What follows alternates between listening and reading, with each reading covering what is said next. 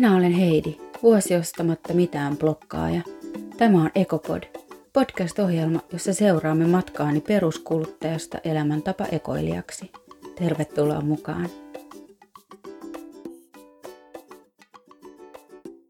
Päivä 108.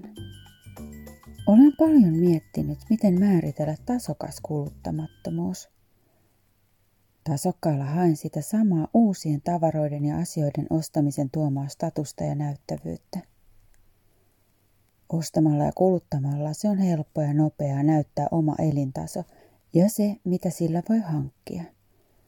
Kuinka kuvata tasokkaasti oman hiilijalanjäljen pienentyminen ja osallisuus siihen muutokseen, jota kipeästi tarvitsemme, jotta luonto ja maapallo eivät tuhoudu peruuttamattomasti. Paljon olen myös miettinyt, Kuinka paljon ihmisellä on oikeus kuluttaa maapallon luonnonvaroja yhden elämän aikana vain koska se on rahallisesti mahdollista? Jotenkin kuluttamattomuuteen liittyy vahvasti matala elintaso ja jopa köyhistely. Se ajatusmalli tulisi lopettaa alkuunsa. Kuluttamisen vähentämiseen liittyvät nimenomaan valinnat ja arvomaailma. Siinä, että laskee omaa kuluttamistaan tai vähentää luonnon kuormitusta, ei ehkä liiku raha samalla tavalla, mutta missään nimessä se ei ole vähemmän tasokasta tai köyhempää elämää. Kuluttamisen vähentäminen ei varmasti tarkoita sitä, että rahan liikkuminen loppuu ja elintasomme laskee. Kestävää, vastuullisesti valmistettua ja hyvin tehtyä tavaraa ostamalla, arvostamalla ja korjaamalla – työllistäisimme uusia yrittäjiä ja osaajia. Liiallisen tavaran ostamisen sijaan voisimme nostaa elintasoa ja ostaa palveluita muilla keinoin. Miten löytäisimme uusia keinoja tuhlata ansaitsemiamme rahoja ja saada sitä luksusta, jota nyt saamme ostamalla? Tarvitsisimme kipeästi esikuvia, joiden innottamana alamme nähdä kuluttamisen vähemmän tavoiteltavana ja upeana asiana. Toivottavasti tulevaisuudessa ekologiset elämänvalinnat helpottuvat ja nousevat yhä tärkeämmiksi arvoiksi. Ja jokainen meistä jättää joskus jälkeensä vain nimensä ja muistoja, eikä tuhansia kiloja roskaa ja tavaraa. Ostamattomuuteni tekee minusta koko ajan voimakkaammin yhteiskunnallisesti kantaanottavamman. Tuntuu aivan kuin silmäni aukeaisivat kuluttamisen järjettömyydelle ja huomaa, miten monella tasolla löytyy epäkohtia yhteiselossamme ympäristön kanssa. Välillä ihan pelottaa, miten lapsenlapseni kahlaavat tämän päivän visostosten ja pikaruokien pakkausjätteessä. Ihan itseni rauhoittamiseksi tekstin seassa on kuvia käsitöistä ja itsestäni viime talvelta, kuin vielä omistin meikkejä. Ettei niin vaikea aihe olisi niin järjettömän raskas käsitellä.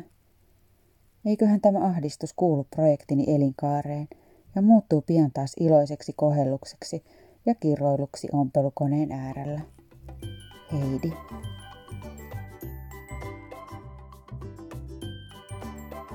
Jos te mietitte, mikä toi ihmeellinen ääni tuolla taustalla on, niin se on mun demonikissa, joka ei kestä sitä, että mä tulin nauhoittaa tänne saunaan tätä podcastia ilman sitä ja jätin sen oven ulkopuolelle hänestä päätellä voisi kuvitella, että siellä on joku demoni, jota varten tarvittaisiin hommata manaa ja älkää antako sen häiritä.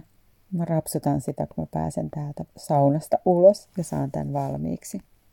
Jos te olette huomannut, niin kaikissa elokuvissa ympäristöihmiset on hassuja sivuhahmoja, hippejä tai jotain outolintuja – Ehkä jo tästä meille syötetystä mielikuvasta kumpuaa ajatuksemme ekologisesta elämäntavasta. Eihän sitä koskaan ole yhdistetty elokuvissa tai mielikuvissa bisnekseen, menestykseen tai ihailtuun julkikseen.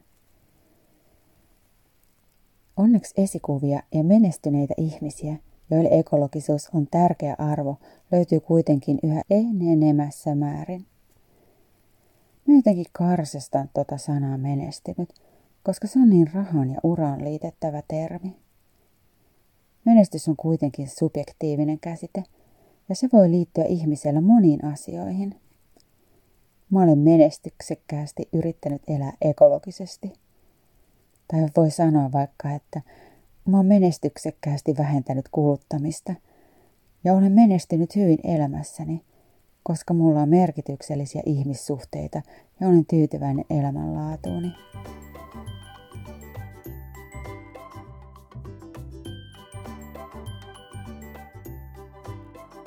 Mä ymmärrän hyvin, ettei kaikissa ammateissa voi esiintyä paikatuissa sukissa. Eikä kaikki niin halua tehdäkään ikinä, vaikka voiskin tehdä niin. Ekologisuutta voi kuitenkin pitää laadun määritelmänä ja jotenkin semmoisena tavoiteltavana ja menestyksekkäänä. Kun ostaa vähemmän, voi panostaa laatuun ja pitkäikäisyyteen. Ekologinen ja eettinen vaate ja tavara maksavat aina enemmän. Vaatteita voi myös lainata. Varmasti koko vaatekaapin voi ulkoistaa, pukeutua silti tyylikkäästi ja olla omistamatta juuri mitään. Palvelu, joka toisi kerran kuussa uudet ekologiset ja asiakkaan tyyliin sopivat vaatteet ja hoitaisi kaiken vaatehuollon, on oikeasti todellista luksusta. Vähäpäästöisen auton ostaminen, jos auton välttämätöntä, on todellakin luksusta.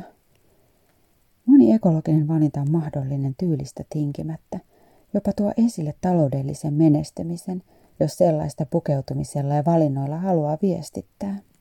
Tarvitaan kipeästi esikuvia, jotka ovat menestyneitä taloudellisesti tai julkisuuden henkilöitä, joita ihaillaan ja joihin halutaan samaistua, jotta ekologisuudestakin tulee tavoiteltavaa. Eikö ole surullista, että ympäristö ja luonto itsestään riitä motivoimaan, vaan tarvitaan menestyksen ajatus, jotta ihminen alkaa tavoitella luontoa säästävämpää elämäntapaa. Ole sinä esikuva ja elä ekologisesti ja tuo valintojesi takana olevia arvoja esille. Ja minä jatkan tuota elokuvien ihmehörhön mielikuvan vahvistamista ompelemillani vaatteilla.